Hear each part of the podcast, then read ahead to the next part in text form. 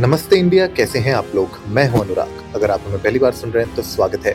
इस शो पर हम बात करते हैं हर उस खबर की जो इम्पैक्ट करती है आपकी और हमारी लाइफ तो सब्सक्राइब का बटन दबाना ना भूलें और जुड़े रहे हमारे साथ हर रात साढ़े दस बजे।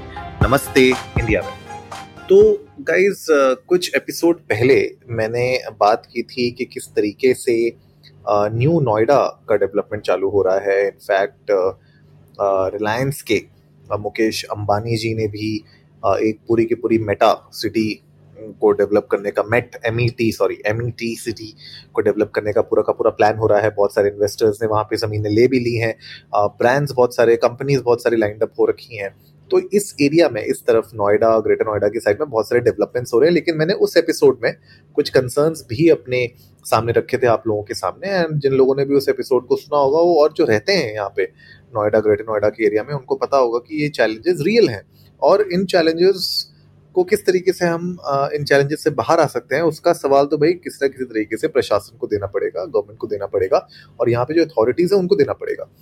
आज की जो न्यूज़ है वो इसी से एक्चुअली कनेक्टेड है क्योंकि ग्रेटर नोएडा 2.0 के बारे में अब बातें चल रही हैं। बात ये हो रही है कि ये जो सिटी है ग्रेटर नोएडा ये फोर टाइम्स अपने साइज़ की हो जाएगी नोएडा से मतलब नोएडा से फोर टाइम्स बड़ी हो जाएगी by twenty forty one by twenty forty one और ये जो होगी जॉब्स क्रिएट करेगी इंडस्ट्रियल यूनिट्स बहुत सारे सेटअप कर सकते हैं आप। तो ये जो पूरा का पूरा ग्रेटर नोएडा का मास्टर प्लान 2041 का डेवलप हुआ है, इसमें इंडस्ट्रियल यूनिट्स जॉब सेक्टर्स इन सबको रैंप अप किया जाएगा। अब देखिए, सवाल ये है कि आप 20 साल के बारे में बात कर रहे हैं 20 साल आगे की बात कर रहे हैं राइट अभी जो ग्रेटर नोएडा का करंट सिचुएशन है, वो अभी भी 2023 के हिसाब से नहीं है। तो ग्रेटर नोएडा ऑलरेडी दस साल पीछे चल रहा है मुझे ऐसा लगता है। अगर मैं गुड़गांव के साथ कंपेयर करूँ तो greater Noida is way behind right और correct me if I am wrong like आप लोग जा सकते हैं इंडिया को नमस्ते पर ट्विटर और इंस्टाग्राम पे। आप लोग शेयर कर सकते हैं क्या आपको लगता है एक्चुअली में हम लोग आगे हैं या पीछे हैं या किस लेवल पे हैं? मतलब क्या ग्रेटर नोएडा आज की डेट में 2023 का मुकाबला कर पा रहा है कि नहीं कर पा रहा है? मुझे डाउट है। मतलब मेरी, मेरे खुद के पर्सनल ओपिनियन से मुझे डाउट है। तो अभी इस पूरे मामले में अगर आप कह रहे हैं कि 2041 की अगर आप बात कर रहे हैं, एक मेगा प्लान आप बोल रहे हैं मास्टर प्लान के बारे में बात कर रहे हैं तो उसमें से कुछ कंसर्न्स यहाँ पे जो आते हैं, वो ये आते हैं कि ग्रेटर नोएडा को सेटअप किया गया था जनवरी 1991 में under the Uttar Pradesh industrial area development act of 1976 right develop किया था 1991 में। तब से लेके अभी तक तीस साल हो गए, ठीक है? ग्रेटर नोएडा यस थोड़ा डेवलप हुआ है, मैं ये नहीं कहूँगा कि नहीं हुआ है बिल्कुल भी, लेकिन जिस लेवल पे होना चाहिए था as compare to other places like Gurgaon वो नहीं है।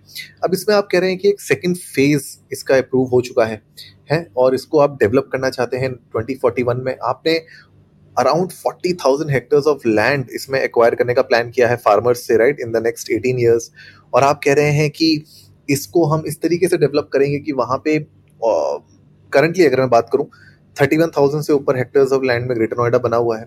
सेकेंड फ़ेज़ आप कह रहे हैं फोर्टी थाउज़ेंड और आप एक्वायर करेंगे तो डबल हो जाएगा ऑलमोस्ट राइट ये आप करेंगे ट्वेंटी फोर्टी वन तक, बीस सालों के अंदर। अब जो इसमें सबसे बड़ी बात है इंडस्ट्रियल यूनिट सेटअप करना बूस्ट करना इकोनॉमी को। कॉर्पोरेट्स को लेके आना रेजिडेंशियल क्वालिटी को और इम्प्रूव करना, ये सब जो चीज़ें हैं, ये मुझे लगता है कि बहुत इंपॉर्टेंट है before we even think about expanding this city expansion तो बहुत दूर की बात है। अभी जो करंट सिचुएशन है सिटी की, वही इंप्रूव कर कर दिया जाए तो बहुत बड़ी बात है। मैं आपको एक बहुत छोटा सा एग्ज़ाम्पल देता हूँ राइट और ये मुझे लगता है ना, कोई किसी भी न्यूज़ में या किसी भी आर्टिकल में इसके बारे में बात नहीं होगी। मैं आपको बहुत सिंपल सा एग्ज़ाम्पल देता हूँ। बहुत सारे यहाँ पे इंजीनियरिंग कॉलेजेस हैं। आप मुझे बताइए कि इतने से कितने ऐसे इंजीनियरिंग कॉलेजेस हैं जिसमें बच्चे एक्चुअली में प्लेस हो रहे हैं ग्रेटर नोएडा की ही कंपनीज़ में? बहुत ही रेयर है, बहुत ही कम है। ऐसा क्यों हो रहा है? आपने एक ऐसा शहर बनाया है जहाँ पे आपने बहुत सब्सिडीज भी दे रहे हैं, आप इंडस्ट्रीज़ को सेटअप होने के लिए कॉर्पोरेट्स को आप बुला रहे हैं, आप अट्रैक्ट करने की कोशिश कर रहे हैं। वहाँ पे आपके पास इंजीनियरिंग कॉलेजेस हैं, आपके पास यहाँ पे बतेरे कॉलेजेस हैं, लेकिन उसके बच्चे भी प्लेस नहीं हो पा रहे हैं क्योंकि कंपनीज़ ही नहीं है आपके पास। तो रियलिटी ये है कि आपके पास ग्रेटर नोएडा में अभी जो सेटअप है कॉर्पोरेट का वो बहुत ही मिनिमम है। और उसको जब तक हम बूस्ट नहीं करेंगे, तब तक मैंने अपने पिछले एपिसोड में भी कहा था I just want to repeat this कि कोई भी सिटी के, पूरे के पूरे डेवलपमेंट के ऊपर सबसे बड़ा हाथ होता है वहाँ पे जो इनकम वाले लोग होते हैं राइट जो भी अर्नर्स हैं।